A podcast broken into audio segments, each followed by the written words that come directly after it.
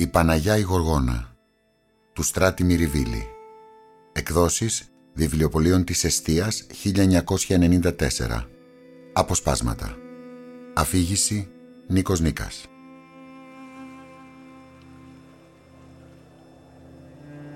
Από εκεί Απαντίκρι ξεκίνησαν κι ήρθαν όλοι τούτοι οι ψαράδες και οι ναυτικοί μια φαρμακομένη μέρα. Φουκαράδες και ανεμαλιάριδες ήρθαν με την ψυχή στο στόμα, ξυπόλυτοι και αγριεμένοι. Μέσα στα τρομαγμένα μάτια τους κρατούσαν την κόκκινη αντιλαμπή από μια πλατιά πυρκαγιά. Ήρθαν με το μαύρο βρακί ανατραβηγμένο μέσα στο μαλένιο ζουνάρι. Φορούσαν στο κεφάλι τις βαριές αϊβαλιώτικες κατσούλες από βελούδο ξεφτισμένο. Ήταν ένα συνεφιασμένο απόγευμα και τα κύματα φούσκωναν μολυβιά δίχως να σπάνουν σαν φάνηκαν οι βάρκες τους να έρχονται. Μπρόβαλαν ξαφνικά μέσα από την αντάρα. Έπηξε η θάλασσα από ένα κοπάδι καΐκια που σκαμπανέβαζαν με κόπο πάνω στα μουγκά κύματα και όλο κόντευαν έτσι μαζωμένα.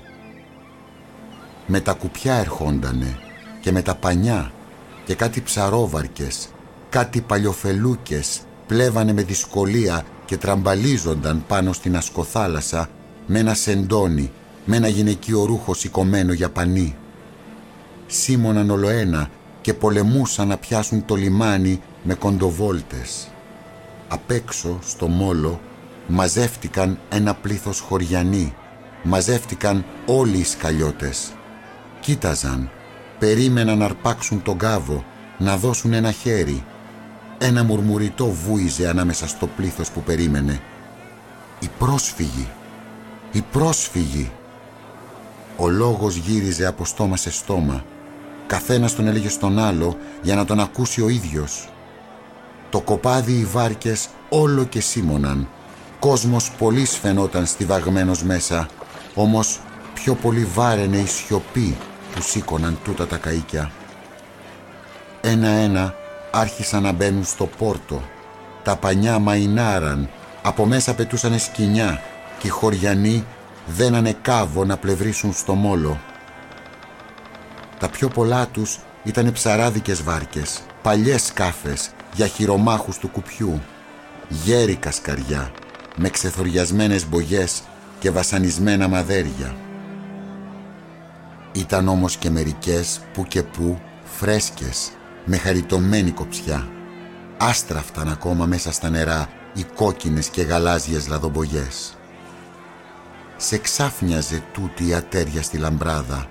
Ακόμα και κάτι ονόματα στις μάσκες, ζωγραφισμένα με λουλούδια και στολίδια, παράφωνα μέσα σε τόση θλίψη. Το μαρικάκι, η μιλίτσα, το φροσάκι, γεια σου βάσανο και τέτοια. Όλα τους άραζαν φορτωμένα δυστυχία και φρίκη. Μερικά ήρθανε τρύπια από τα βόλια. Είχανε βουλωμένες τις τρύπες με προσώψια και με ταξωτές μπόλιες, με σκουφίτσες παιδιών και εσώρουχα. Έβγαιναν ανάκατοι άντρες, γυναίκες, μωρά. Τα πρόσωπά τους ήταν άπλυτα, χαλκοπράσινα, τα δόντια σφιχτά κλειδωμένα. Κοιτούσαν γύρω με κόκκινα μάτια πρισμένα από την αγρύπνια. Είχανε τους λαβωμένους τους μαζί. Βγάλανε και κάτι σκοτωμένους. Ανάμεσά τους ήταν ένα παλικάρι με ξανθό γενάκι, πολύ νέο και μια γυναίκα. Το μάγουλό της ήταν σκισμένο, το σαγόνι δεμένο με άσπρη μαγουλίκα και τα μάτια στυλωμένα, ολάνυχτα προς τον ουρανό. Κατάμαυρα μάτια τα κουφάρια ήταν ξυλιασμένα. Τα βγαλαν πάνω σε παλιές στρατιωτικές μπατανίες. Κανένας δεν έκλαιγε πια. Έλεγαν «Σιγά, πιάσε από τη μασχάλη, μόλα το σκηνή», σαν να βγαζαν τίποτα μπόγους. Έβγαλαν και ένα γέρο που ήταν τυφλός και από τα δυο μάτια. Στάθηκε στα πόδια του στη στεριά, έκανε το σταυρό του και σαν κίνησε να περπατήσει, άπλωσε τα χέρια μπροστά και έκανε να προχωρέσει κατά τη θάλασσα. Τον έπιασε από τον μπράτσο μια γυναίκα, τον τράβηξε και είπε «Από εδώ μωρέ καψερέ». Ο γέρος γύρισε. Τα μάτια του ήταν βγαλμένα με το μαχαίρι, δύο κόκκινες ανοιχτές πληγές. Ήταν και μια μικρομάνα που κρατούσε στην αγκαλιά ένα αγοράκι πολύ αδύνατο, τυλιγμένο σε κόκκινο χράμι. Κρέμονταν τα λεπτά ποδαράκια του και κουνιόντανε. Κρεμόνταν πίσω στη ράχη της μάνας και το δεξί του χεράκι πολύ κίτρινο. Ακουμπούσε ήσυχα το τυλιγμένο του κεφάλι στον ώμο της. Ο κόσμος που έτρεξε να βοηθήσει το πήρε για άρρωστο. Αμα αυτό ήταν πια πεθαμένο. Δεν θα είχε πολλή ώρα που ξεψύχησε. Η νέα γυναίκα το κρατούσε στην αγκαλιά με προσοχή όπως ένα άρρωστο παιδί. Είχε το νου της να μην ξεσκεπαστεί το κεφαλάκι και κρυώσει. Όμως το ξέρε πως ήταν πια πεθαμένο. Πάει. Τελείωσε. Ο άντρας πήδηξε έξω από τη βάρκα, της έδινε το χέρι να τη βοηθήσει. Ήταν ένας κοντός, γεροφτιαγμένος τύπος, με σγουρό ξεσκούφο κεφάλι. Είδε πως αυτή δυσκολευόταν να κουμπίσει απάνω του, γιατί στο ζερβί της, που δεν ήταν απασχολημένο με το παιδί, βάσταγε με προσοχή ένα δέμα τυλιγμένο σε γαλάζια πετσέτα του τραπεζιού. Του έδωσε να της κρατήσει αυτό το πράγμα. Αυτός άπλωσε το χέρι και το πήρε, το ξετύλιξε από την πετσέτα. Είδε πως ήταν ένα κόνισμα. Έσφιξε τα δόντια. Δίχως να πει κουβέντα, έχωσε την πετσέτα στη ζώνη, κατόπι έπιασε το κόνισμα με τα δυο του χέρια και το χτύπησε στο γόνατο. Το σπάσε, πάξα, δύο στη μέση, πέταξε τα κομμάτια στη θάλασσα, τον από εδώ, τ' άλλα από εκεί. «Έλα, έβγαινε», είπε σύντομα στη γυναίκα. Αυτή κοίταξε τρομαγμένη τα μικρά τσακισμένα σανίδια που πλέψανε. Έκανε όπως μπόρεσε το σταυρό της και βγήκε με το αγοράκι στην αγκαλιά δίχως μιλιά, με το μικρό τρομαγμένο της πρόσωπο κλειστό. Ήταν μια μικρή μητέρα, με λεπτό μελαχρινό πρόσωπο και ψιλογραμμένο φρύδι. Φορούσε και στα δυο της χέρια γαλάζια βραχιόλια από γυαλί που κουδούνισαν δυνατά σαν πάτησε στεριά. Γύριζε πίσω το κεφάλι, κοίταζε το σπασμένο κόνισμα και έκανε το σταυρό της. Μια γριά, μόλις βγήκε στο μόλο, έκανε μετάνοια, γονάτισε, χάιδεψε το χώμα με τα ξερά της χέρια, φίλησε χάμου τη γης και έκλαψε με δυνατή κραξιά σαν αγριοπούλη. Τότες πολλοί άρχισαν να κλαίνε γύρω της. Η σιωπή είχε σπάσει. Η μικρή πλατεία του λιμανιού γιόμιζε θόρυβο από φωνές και κρότους. Οι ντόπιοι ήταν που κάνανε τον πολύ σαματά με την προθυμία τους να βοηθήσουν τους κατατρεγμένους. Φαίνονταν πιο φοβισμένοι από αυτούς. Και οι γυναίκες του νησιού κλάψαν με αναφιλητά. Τους βόλεψαν όπως όπως στα παλιόσπιτα και στα παλιομάγαζα στις καλύβες των κοντινών χωραφιών Βάλαν ακόμα και στα μπάρια που είχε το εργοστάσιο να αποθηκεύει ο κάθε χτιματίας στις ελιές του για το άλεσμα. Τους φέρανε φαΐ, ρακί και καφέ να ψυχοπιάσουν. Κατέβηκε και ο γιατρός, ο Πλατανάς, από το χωριό, με την τσάντα του και με τα γιατρικά του.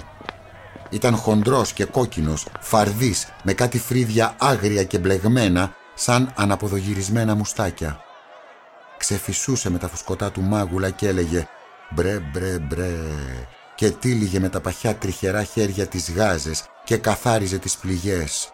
«Μπρε μπρε μπρε». Ανέβασαν και θάψανε τους νεκρούς στην Αγία Σωτήρα πάνω στο κημητήρι της Μουριάς. Εκεί είναι η παλιά εκκλησιά, έξω από το χωριό, μέσα σε ένα περιβόλι γιωμάτο από αρχαίους πρίνους. Είναι σγουρά δέντρα αιώνια με σκοτεινοπράσινο φύλλωμα στριμμένο όλο και εντίδια σαν από μέταλλο.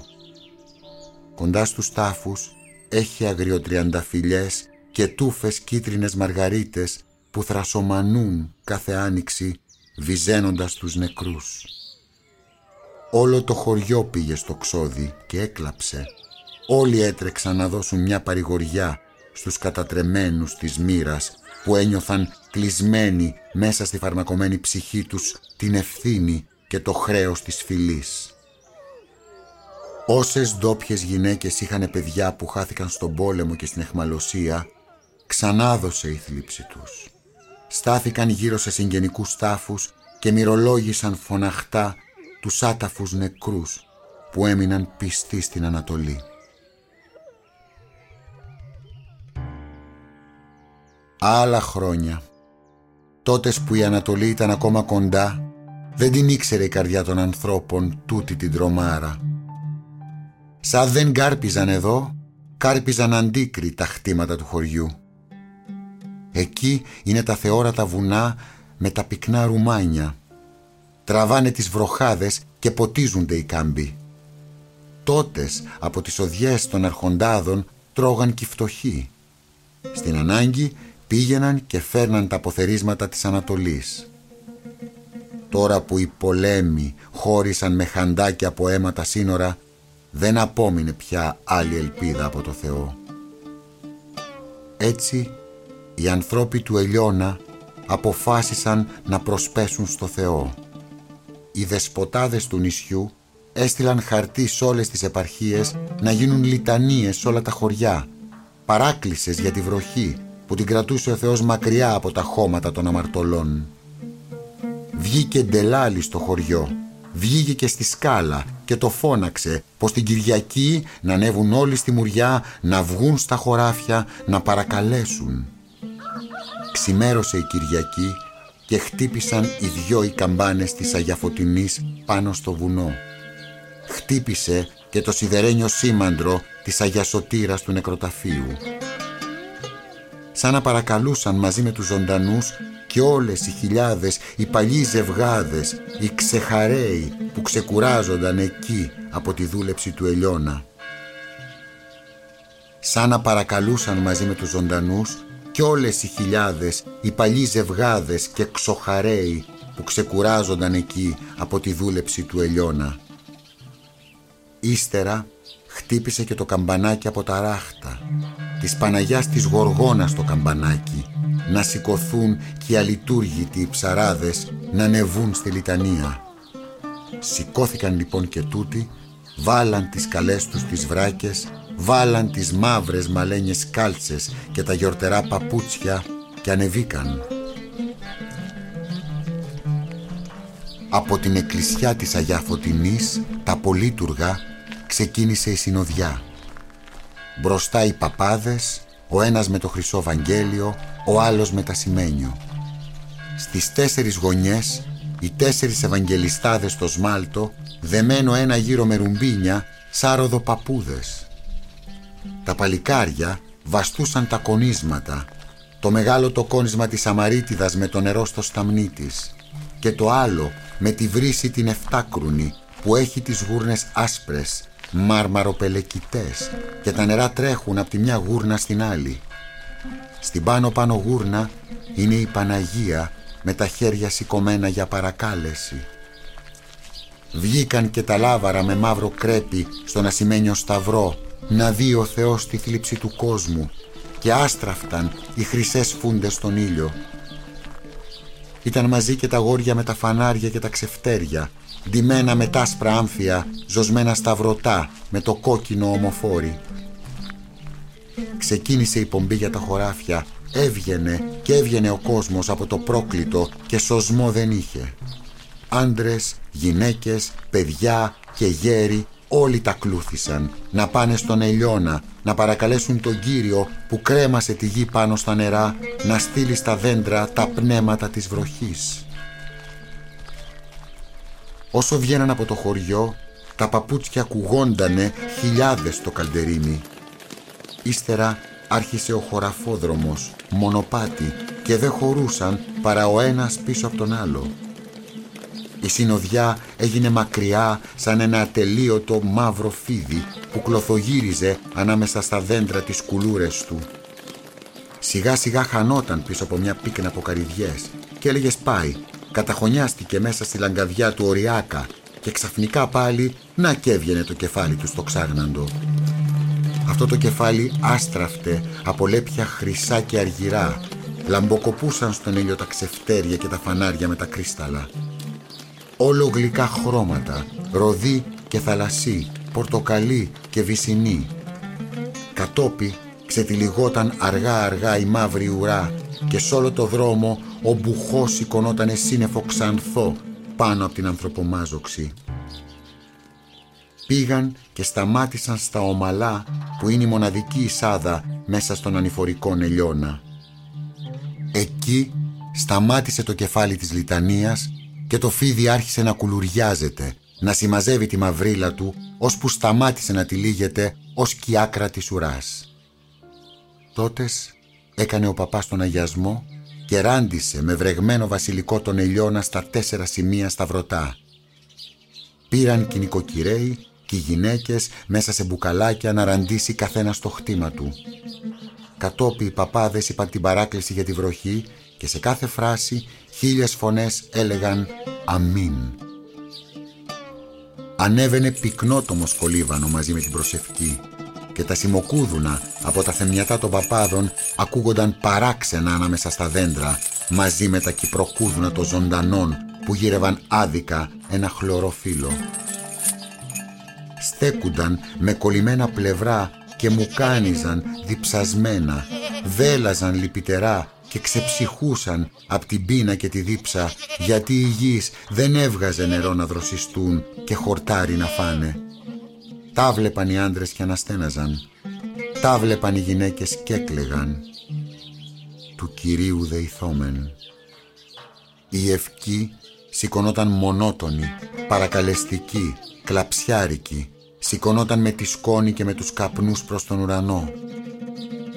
Και σπλαχνίσθητη ημίν, Κύριε, της σχημαζομένης φοδρός και τη των αναγκαίων ενδία πιεζομένης «Κύριε Λέισον», φώναζαν με πόνο οι χριστιανοί και ο παπάς ξέσερνε πάλι ψαλμουδιστά τη φωνή. «Όμβρους ειρηνικούς εξαπόστηλον τη γη προς καρποφορίαν, Κύριε Λέισον, μέθησον Κύριε του Σάβλακας ταύτης ύδατος καθαρού, η στροφήν ημών τε και των αλόγων ζώων». Όλος ο κόσμος γονάτισε στα χώματα έκανε το σταυρό του. Κοίταζε παρακαλεστικά το Θεό μέσα στα γαλάζια μάτια του ουρανού. Άντρες, γυναίκες, παιδιά είπαν με δύναμη «Αμήν». Να βοήξουν οι στεγνές λαγκαδιές, να πάει η φωνή τους ως τα πόδια του Κυρίου, να τους ακούσει. Οι γυναίκες εκνευρισμένες, με τα πρόσωπα κόκκινα από το περπάτημα και τη ζεστή σκόνη, σιγόκλεγαν. Σιγόκλεγαν με θρησκευτικό ιστερισμό. Οι γριές χτυπούσαν τον κόρφο και έκαιγαν μέσα στα κεραμιδάκια πηχτό ελιόδακρι που μοσκοβολούσε γλυκά. «Ελέησέ μας, Κύριε», έτσι τέλειωσε η λιτανία κάτω από έναν ουρανό πυρωμένο και παστρικό. Τώρα διάλυσε η πομπή.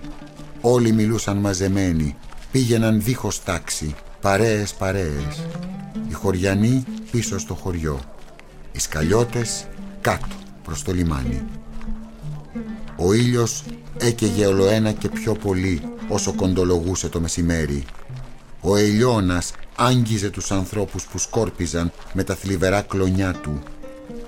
Οι παπάδες έβγαλαν το ράσο και το ρίξαν διπλωτά στη ράχη.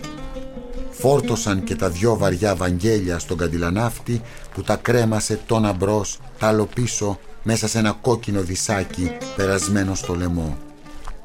Έβγαλαν και το καλυμάφκι και το πήραν στο χέρι.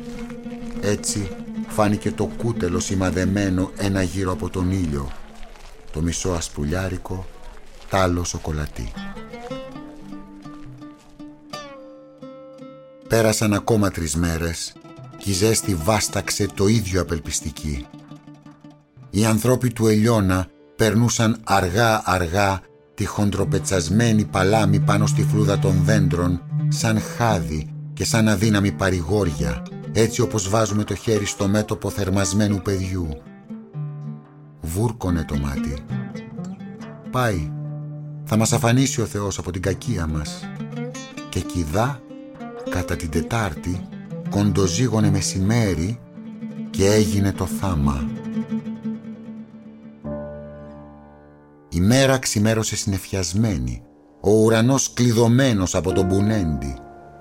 Ο κόσμος βγήκε στους δρόμους και στα χωράφια. Οι γυναίκες σταυροκοπιούντανε στα παραθύρια. Βλέπαν τον ουρανό, χαμογελούσαν η μία στην άλλη με σημασία. Χτυποκαρδούσαν και περίμεναν. Οι ναυτικοί βγαίναν από τους καφενέδες και κοίταζαν την Ανατολή. Από τα ψηλά βουνά της περίμεναν την ευλογία. Από τα ψηλά βουνά της περίμεναν την ευλογία. Τα σύννεφα έχαναν το σχήμα τους έσμιγαν σε μάζες άμορφες, μολυβένιες. Ύστερα βούλιαζαν σιγά σιγά πίσω από τη μαβιά θολούρα που πύκνωνε. Ήταν φανερό πια πως έβρεχε εκεί αντίκρι. Η συννεφιά έλειωσε. Σταχτιές κάθετες φούντες κρέμασαν κατά τη μεριά του καβομπαμπά. Βλογημένη Ανατολή. Από τη μεριά του νησιού ήταν ακόμα στεγνά όμως ο μουσκεμένος αγέρας άλεψε. Οι ρηπές που σάρωσαν τα μουντά νερά ανετρίχιαζαν από πολλές μικρές πνοές. Πνοές ξαφνικές και άταχτες που έτρεχαν πάνω στο πέλαγο σαν τρελά πνεύματα της νοτιάς. Το καταπέτασμα της βροχής προχωρούσε πάνω στη θάλασσα που σκοτίνιαζε πρασινοπή στην έκταση που την έδερνε η βροχή. Και αυτό το παραπέτασμα όλο και σήμωνε, όλο και σήμωνε. Ο φόβος ήταν μονάχα να μην σταματήσει αυτή η σκοτεινή γραμμή μισοπέλαγα, να μην ξεθυμάνει έξω από την περιοχή του νησιού. Δεν ήταν η πρώτη φορά που δοκίμαζαν από εδώ οι άνθρωποι μια τέτοια κακοτυχιά. Δεν έγινε αυτό ετούτη τη μέρα. Ο ουρανός πάνω από το νησί σκοτίνιαζε γρήγορα, κλείδωνε από παντού. Η σκούρα γραμμή πάνω στη θάλασσα ερχότανε τρεχάτη, η απανοσιά της έβραζε. Και σαν μπουμπούνιξαν οι πρώτες βροντές, δυο, τρεις απανοτές, ο αντίλαλος κύλησε χαρμόσυνα στις καρδιές σαν από γιορτάσιμες κανονιές για τη νίκη και το σωσμό. Ήταν βαργή, θριαμβευτική ήχη που δρασκέλισαν τον ουρανό του νησιού από τη μια άκρη ως την άλλη διάβηκαν παρατεταμένες σαν ποδοβολητό από άγρια αλόγατα που ξαμολύθηκαν ξεφρενιασμένα, ξεκαπίστρωτα πάνω σε χαλκοματένια αλόνια. «Α!» φώναξαν όλοι και ήταν μια χαρμόσυνη απάντηση προς το μήνυμα του ουρανού. Η μαυρίλα της Αντάρας όρμησε τότε από παντού. Το ογρό καταπέτασμα κουνήθηκε βίαια πάνω στη θάλασσα, έφταξε το λιμάνι και σύρθηκε με πάταγο ρυπίζοντας τα καΐκια και τη στεριά. Με μιας η βροχή τύλιξε μέσα στη βουή της τα δέντρα και τα βουνά. Σκέπασε τον ελιώνα και τα άσπρα χωριά που βούλιαξαν στο λιωμένο χάος. Ήταν αλήθεια η βροχή. Η μεγάλη, η ξεδιψαστική βροχή που δεν είχε πια σχήμα και μορφή.